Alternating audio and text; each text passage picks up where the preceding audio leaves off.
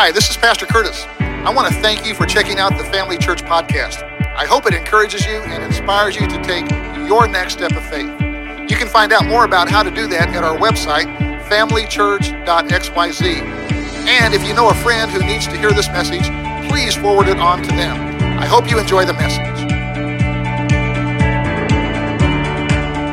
Hey, I got a question for you. Anyone ever been given a blank check? Someone just gave you a check and said, hey, whatever you need, whatever you want, just go get it. Anyone?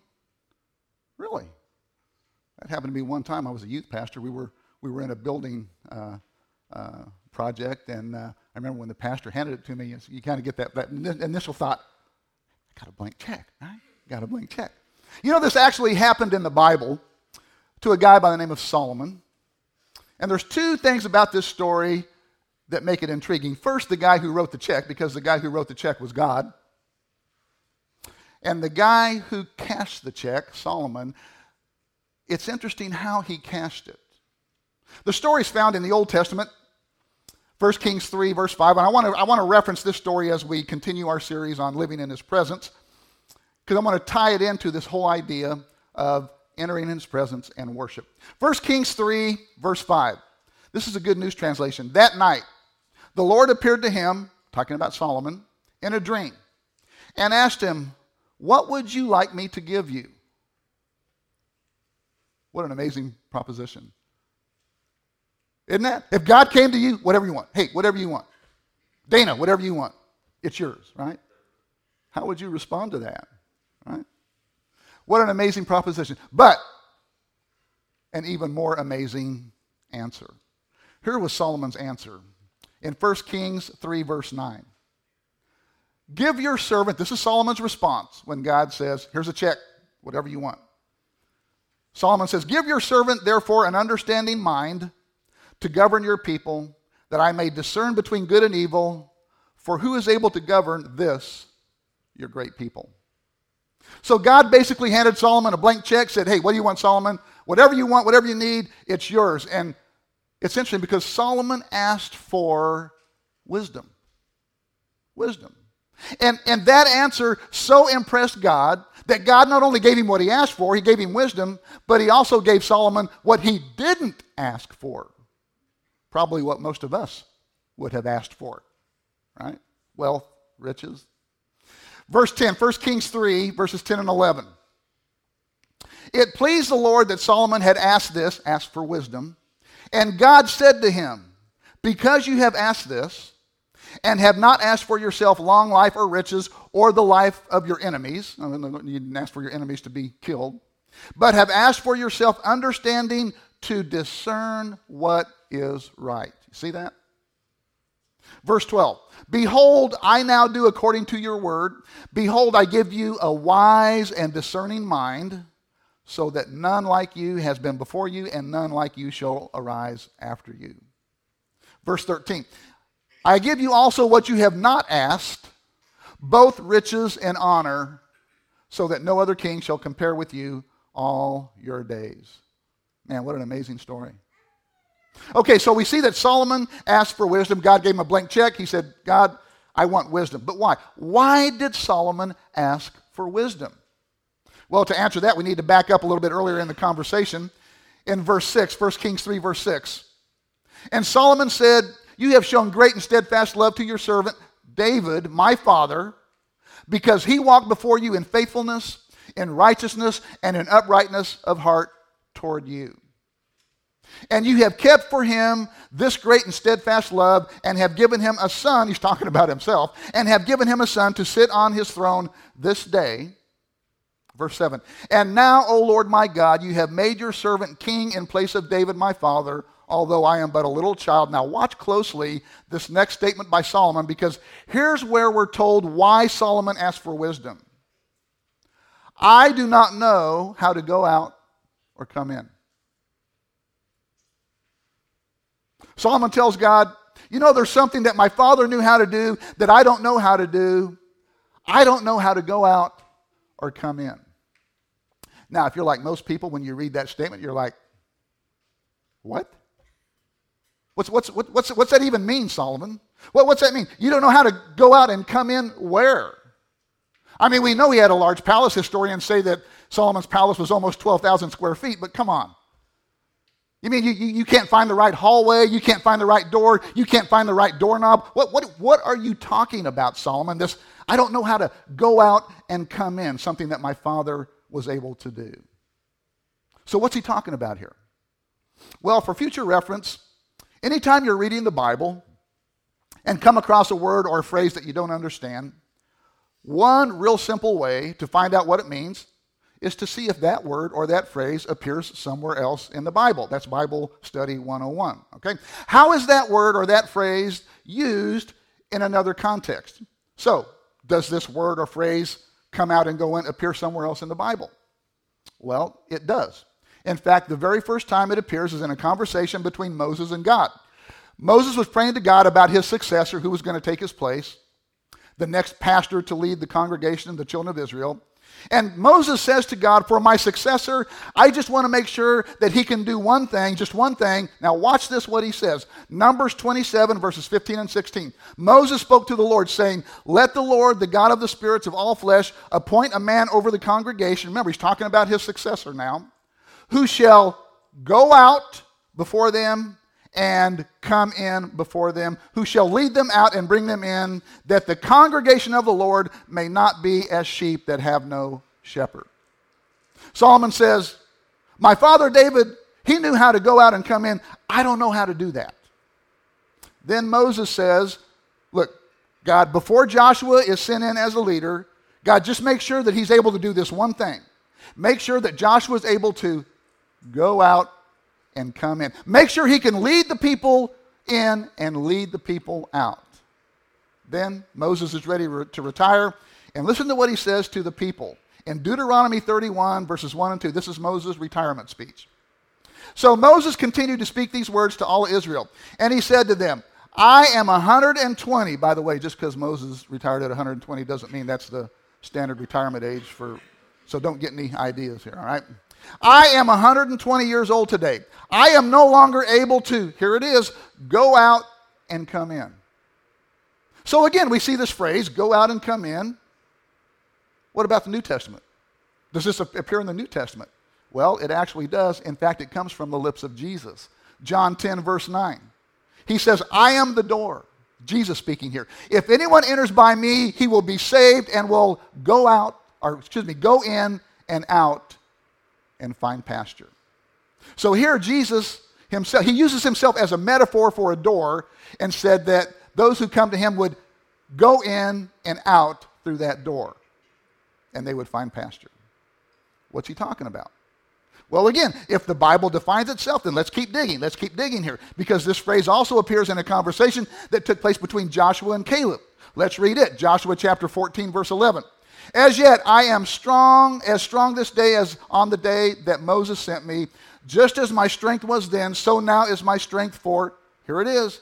Here's the key to understanding this phrase go out and come in. He says, So now is my strength for war, both for going out and for coming in. Coming in and going out were military terms, it was a military phrase. And here's what Solomon said My father was a warrior. Solomon says, My father David, he, he knew how to lead the people out and he knew how to bring the people in. I don't know how to do that, God. I want to know how to do that. I need the wisdom to know how to lead the people out and lead them back in. And then Moses says, You know what, y'all, I'm 120 years old. I can't lead you out to war anymore. I can't lead you back in from war. And he says, God, please make sure that the next leader knows how to do that, how to lead your people out to war and bring them back from war. Okay, now remember this. The Apostle Paul tells us that all these things that happened in the Old Testament, that they're spiritual examples for us living under the New Covenant or in the New Testament. Here's, here's how he said it in 1 Corinthians 10 11. He said, Now these things happened to them, talking about the Old Testament saints, as an example, but they were written down for our instruction. You see that? They were written down for our instruction, on whom the end of the ages has come. Okay, if the phrase going out and coming in were military terms for God's people in the Old Testament, how does that apply to us today? How does that apply for us living under the new covenant? Well, think about this. According to the Apostle Paul, we're all in a battle. We're all in a war, right? A spiritual war. 2 Corinthians 10, verse 4. For though we walk in the flesh, we are not waging war according to the flesh. For the weapons of our warfare are not of the flesh, but have divine power to destroy strongholds. In another place, Paul instructs us to put on the whole armor of God, right? Armor serves one purpose that's to use in battle, right? So, yes, dear ones, we are in a war, a spiritual battle. So, we need to know how to go out against the enemy and come back from those battles. Now, remember, Solomon told God he didn't know how to do something that his father David was able to do. So, with that as our backdrop, let's read 1 Samuel chapter 18. 1 Samuel chapter 18, beginning at verse 12. Saul was afraid of David because the Lord was with him, but had departed from Saul. That's a huge phrase that we'll come back to. So Saul removed him from his presence and made him a commander of a thousand. And he went out and came in before the people. Verse 14. And David had success in all his undertakings, for the Lord was with him. And when Saul saw that he had great success, saw that David had great success, he stood in fearful awe of him. But all Israel and Judah loved David, for he, here it is again, went out and came in before them. Okay, so we've determined that this phrase going out and coming in were military terms, but there's really more to it than that. So hang with me because we're going to swim out to the deep end today, okay? This is important for you to know. Put on your floaties. We're going to swim out to the deep end a little bit because this, this is huge. I want you to get this. Why did they come in from war? Talking about the children of Israel. What did they do when they came back in from a battle? They came back from war to worship. To worship. And when you read about the numerous battles that the children of Israel had, and, and, there were a lot of them, there were a lot of them, but there was always this consistent pattern of whenever they were in a war with another nation or another group of people, no matter what the war was about, no matter where the war was in its progression, no matter if they won or lost, they always, always, always came to the house of God first. If they lost the war, they came back in and worshiped to find out why they had lost or what they had done wrong. If they won the war, they came back in to celebrate. And if they were in the middle of the war, they came back in to be refreshed and then go back out. Now, watch. Watch this pattern and see if it doesn't mirror your spiritual life.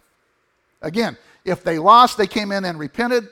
If they won, they came in and rejoiced. And if they were in the middle of a war, they came in and they were refreshed. Now think about your spiritual life. Are there not similarities between that Old Testament pattern and your spiritual life? Right? Think about your life. You do battle with the enemy all week long, right? And then you come to church on Sunday mornings. And what do you do when you come to church? Well, after our awesome dream team First Impressions Dream Team members will greet you out there, hug your neck, shake your hand. You come, what do you do? You come in, right? You come in, right? It's been a particularly rough or challenging week. Maybe you've lost a few battles, found yourself not being very Christ like. You come in and you repent. Forgive me, God.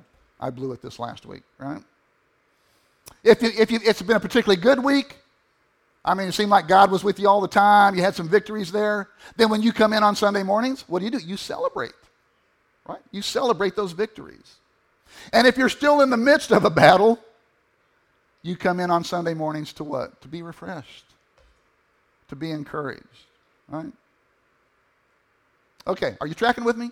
All right, make sure you're tracking with me. Okay, so if the Apostle Paul is correct, and these things that happened to God's people in the Old Testament are examples for those of us living under the New Covenant, the New Testament. What are we supposed to learn from this story? Well, I think there's three things. Number one, we learn first and foremost that worship brings God's presence in our lives.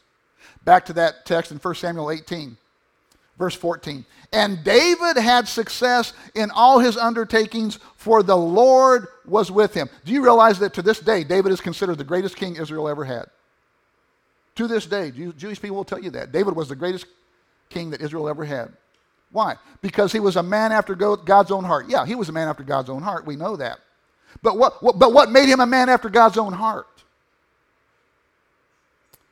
What made him a man after God's own heart was how he prioritized worship. in his life. He made worship a priority. I'm telling you what, notwithstanding his moral failures, David was a man of worship. Some of you might know this, but David wrote most of the Psalms. You know, the word, the word psalm means song. That's all that's, and David wrote most of the songs, the Psalms that are in the Bible. Right? David was a worshiper. What made him, what made him such a great king was when he went out, he knew how to come back in. Let's talk a little bit about this going out. Understand, this wasn't talking about going out from the presence of God. We don't, we don't go out from God's presence, rather, we go out with God's presence. But here's the caveat you need to understand this. If you don't ever come into God's presence, you're not going to have anything to go out with. Do you see that? You'll never have anything to go out with if you don't first come in. And we all, listen, since we're in a battle, we all need to make sure that when we go out that we're adequately equipped to face the day. I don't care what you do for a living. I don't care what you do for a living. You need the presence of God each and every day of your life. I got two amens on that. Everyone should have said amen on that. Think about this. Jesus, part of Jesus' final instructions to his followers was to, the Great Commission, go into all the world and preach the gospel, right? We know that. It's called the Great Commission. But those weren't his only instructions. He also said this I mean, just moments, just moments before ascending into heaven, right outside of Jerusalem. He also gave these instructions in Luke 24 48. He said, And behold, I am sending the promise of my Father upon you, talking about the Holy Spirit. I'm sending the Holy Spirit, but here it is stay. See that? Stay in the city until you are clothed with power from on high. So, first, Jesus said, Go, but then he said, Stay. So, what is it, Jesus? Do we go or do we stay? It's both. It's both. But it's important that we have to stay first. Because if you don't stay, when you go out, you'll have nothing to go out with. Jesus' last words were, Yes, I want you to go out, but wait, before you go out, I want you to come in. Spend some time with me. So, this isn't just something that we do on the weekends. This is something we do every day, every morning. Before you leave the house each day to face whatever comes your day, right? You, you, you, you, you never know what you're going to face. You have an idea, you've got an agenda, you've got your daily schedule. But come on, you've been living long enough. You know that, you know, there, there's some landmines out there that come our way. Transmission falls out of your pickup. Right? Oh, orthodontist, oh, you're going to have to have, get braces for the kids, right? Before you go out to war, before you face each day, you need to come into the presence of God, filled up with His presence. And then when you leave, you don't go out from the presence of God, you go out with the presence of God. Worship brings God's presence, okay? Point number two worship brings God's fear in our lives. Now, let me explain this statement because it's not what you think it might be. I want to talk about the fear of God from a little bit different perspective this morning. not in the sense of, you know, the Bible says that the fear of God is the beginning of wisdom. And, and you know, it's talking about that reverence of God. And, and that is true. But I want to talk about the fear of God rather in the sense of the fact that the devil fears God. Okay? His presence in us. Let me explain. Look at verse 12 again, 1 Samuel 18 12. Saul was, look at this, Saul was afraid of David because the Lord was with him, but had departed from Saul. Okay, but listen, not only had the Lord departed from Saul, we're told back in chapter 16 that an evil spirit had come upon Saul. So now skip down to verse 15, 1 Samuel 18 15. Therefore, when Saul saw that he, David, behaved very wisely, he was afraid of him. Now think about this. We're told that God was with David, but had left Saul. Then we're told an evil spirit had come upon Saul. Saul. So why was Saul afraid of David? Well, it, it wasn't so much Saul being afraid of David as it was the evil spirit inside of him being afraid of the Spirit of God that was inside of David. Do you see that? Many years ago, before I had surrendered my life to Christ, I used to, uh, I used to say and do a lot of stupid things. Uh, my wife says I still do, but that's for another sermon. But anyway, one time I, I, was at a, I was at a bar playing a friendly game of pool with another guy who I didn't know. Um, this friendly game kind of took a turn when, when this guy that I was playing started kind of mouthing off to a friend of mine who was next in line to play the winner of our game, right? So uh, I, I, don't remember um, what I said uh, to this guy. I just remember one time that he kind of got into a verbal argument with my friend who's standing by there. And finally, and I don't know why I did this because I'm a peacemaker. I, I, really am. You know, my, my top strength on the Strengths Finders was harmony. Okay? I didn't know that at the time. But anyway, I don't know why I did this, but finally I just spoke up and I said, you know, why don't you just leave him alone and play the game? I don't know why I said that. In fact, after I said it, I said, where'd that come from? well, this guy starts coming at me with a pool stick like he's going to wrap it around my head. Well, you know, people kind of start gathering around about that time. The bouncer comes running over. Oh, no, no fighting in the bar. Take it outside. Take it out back. I didn't want to take it out back. so anyway, so then the people are start chanting, fight, fight, fight. So everyone starts heading out back. And I'm like, I don't want to go out back. But it's too late. The damage was already done, right? So we go out back. Guy's taking his jacket off, and I'm standing there. I'm, I'm looking for an exit strategy. I, you know, who's that? That'd be that'd be you know what a wuss running off in a situation like that. You know, so I'm kind of caught there.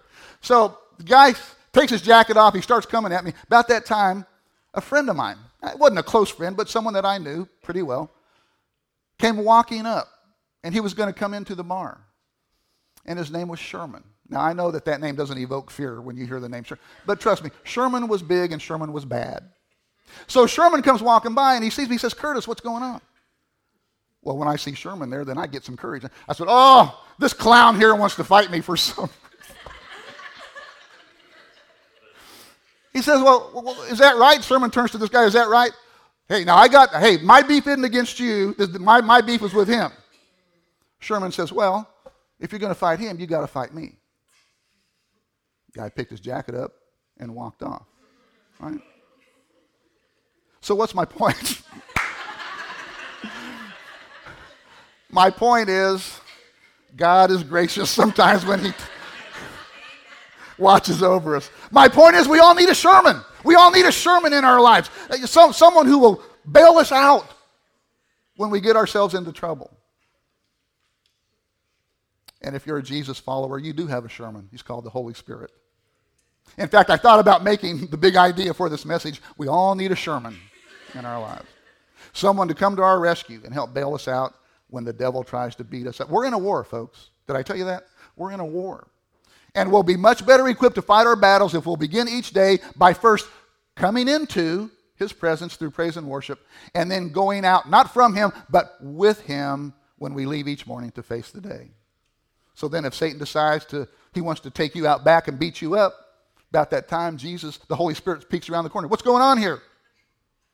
The devil says, Nothing, nothing. I got no, nothing, nothing. Right.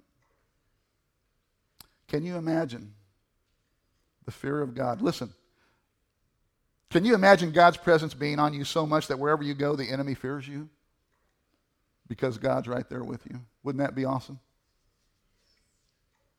See, that's what I want you to catch. So, worship brings God's presence, worship brings God's fear, and then here's the third thing worship brings God's wisdom in our lives. 1 Samuel 18 14. And David behaved wisely in all his ways, and the, and the Lord was with him.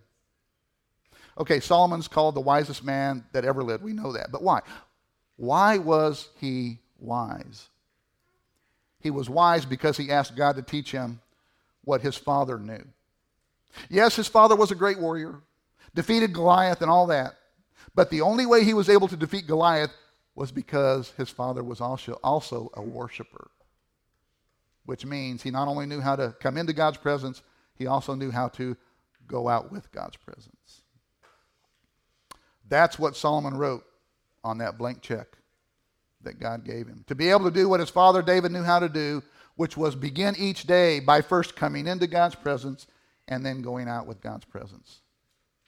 If you want to know how to respond when something comes up that's tough for you, something that just comes out of left field, catches you by surprise, catches you off guard, or maybe it's just been a tough, maybe you got a, a tough decision you got to make.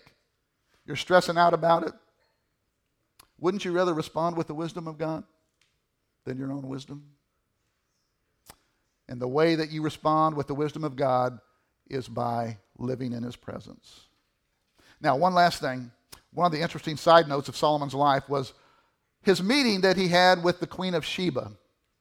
Let's read about it, and then I want to show you a couple things. Second Chronicles 9, verse 1. Now, when the queen of Sheba heard of the fame of Solomon, she came to Jerusalem. Now, watch this next statement closely. Why did the queen of Sheba come to visit Solomon? To test him with hard questions having a gr- very great retinue that that's her entourage you know she had a lot of servants accompanying her and camels bearing spices and very much gold and we'll see how much in just a minute and precious stones and when she came to solomon with her entourage with her posse and, and all this wealth she told him all that was on her mind in verse 2 2 chronicles 9 and solomon answered all her questions there was nothing hidden from solomon that he could not explain to her Verse 3. And when the queen of Sheba had seen, notice that? When she had seen, not heard, seen the wisdom of Solomon, and remember, this wisdom comes from being in God's presence. When she had seen the wisdom of Solomon, the house that he had built, in other words, the order of his house, the food of his table, and then it kind of goes through this list of things associated with Solomon's household. Verse 4, 2 Chronicles 9 4, the seating of his officials and the attendance of his servants. In other words, just, just the royal pomp and circumstance, the excellence of the way that things took place in the, in the palace. And their clothing, his cupbearers, and it says, and their clothing. Now, watch this next statement. And his burnt offerings. There was no more breath in her burnt offerings. That's talking about worship, people. That's what burnt offering, that, that's worship. In fact, the Good News paraphrase translate the last part, translates the last part of that verse this way. And the sacrifices he offered in the temple, it left her breathless and amazed. It took her breath away. But perhaps the most interesting translation of this verse is the Old English, the King James. Watch how this translates the last part of verse 4. And his entryway. See that? By which he went up to the house of the Lord. There was no more spirit in her. That word spirit, that's the word for breath. Again, it took her breath away. When the queen of Sheba saw Solomon go in, now watch this, when she saw him go into the temple and worship, it took her breath away. There was no more breath in her. Literal translation, it took her breath away. It, it wasn't all the all the, the royal pomp and circumstance that she saw. It wasn't even his ability to answer all of her questions. What took her breath away was when she saw him go in and begin to worship his God. At that point, all arguments left. And understand, at this time in history, the Queen of Sheba, whose kingdom spanned southern Arabia and Ethiopia, where present day Yemen is, it's the same region that the Magi mentioned in the Christmas story came from, okay? But this was an area of the world where, where wisdom and wealth were worshiped. So tradition, tradition said that the queen of Sheba had the largest monarchy in the world. So when she hears about Solomon, she comes to test him with all these riddles and all these hard questions. And to her surprise, Solomon was able to answer all of them. And then, having demonstrated his superior wisdom, the queen of Sheba starts pulling out all her gold, all of her wealth. And she came with, are you ready for this? This is amazing. She came with 9,000 pounds of gold. Okay, at 16 ounces per pound, 144,000 ounces at 1826 an ounce. That's what the current rate, gold rate is. That would be about, are you ready? $262,944,000 in today's currency. Folks, most people just don't travel around with that much change. Why'd she have that much money? She, she was on a mission to show him she was the smartest and she was the wealthiest. And she gets there. Solomon answers all of her questions. And then she sees all of this pomp and circumstance, all the royalty of the palace. But what took her breath away was when she saw Solomon bow down on the ground and worship his God. That's what I want for us. I want us to be so full of the Holy Spirit and the presence of Jesus that when the world comes at us with all their hard questions, that God will give us the wisdom to answer them. But even if we can't answer them, even if we can't answer the hard questions, when they see the presence of God with us, no more questions. That it will, yeah, take their breath away. Take their breath away. Not unlike Peter and John, who had been arrested and were testifying before the Sanhedrin, the Jerusalem council. In Acts 4:13, look at this. says, Now when they, talking about the, the ruling council, the, the Sanhedrin, the Pharisees, when they saw the boldness of Peter and John and perceived that they were uneducated common men that were men, they were astonished and they recognized that, here it is, they had been with Jesus. In other words, they recognized that Peter and John knew how to come in and go out. Worship brings God's presence. Worship brings the fear of God, and worship brings wisdom. But that'll only happen if we first come in to worship and be spiritually empowered and refreshed before going back out into battle. I want to pray for you, but before I do, I, I, want you to do something for me. I want you to ask the Holy Spirit what He wanted you to learn from this message. Because if you took the time to come here this morning, if you took the time from our eCampus Church to tune in this morning, I believe God will honor that. And He will speak to you something from this message. So, real quick, just under, say, Holy Spirit, show me what you wanted me to learn from this message. And, you know, it, it might not happen right away. It might, he might, he might impress something on your mind right now. It might be tonight. It might be in the morning during your quiet time. It might be Thursday at lunch. But if you're walking in his presence, trust me, he will speak to you. He'll tell you what he wanted you to learn from this message. So just pray that prayer real quick. Holy Spirit, what are you saying to me? What are you saying to me? I want us to be people who live in his presence. Not just enter his presence and then go out from his presence, but come into his presence and go out with his presence. Bow your heads. If you're here this morning, or maybe perhaps watching online, part of our eCampus church, and you know, maybe you've never taken that first step of inviting God's presence into your life. Or maybe you used to live in his presence, but something happened that caused you to leave his presence, his manifest, his made known presence. But look, you, you know, people who aren't right with God, they know it. If they're honest, they, they know that they're not right with God. Doesn't matter why you're not there. It doesn't matter why you're not in His presence now. What matters is from here forward. And if you know that you're not in a right relationship with God, if that's you, it would be my honor to pray with you so that you can begin living in His presence or in His presence again. So if that's you, would you just pray the simple prayer? Say, Lord Jesus, I ask that you would help me to to just get right with you. I just, I just want to be right with you, God. Forgive me of my sins, all those things that I've done that have, that have separated me from you and, and your presence and have worked against your plan and purpose for my life. Uh, right now, I just surrender all that to you, Lord. And I'm asking you to come inside of me, inside my heart, by your Holy Spirit, and help me begin living my life for you. In Jesus' name, amen.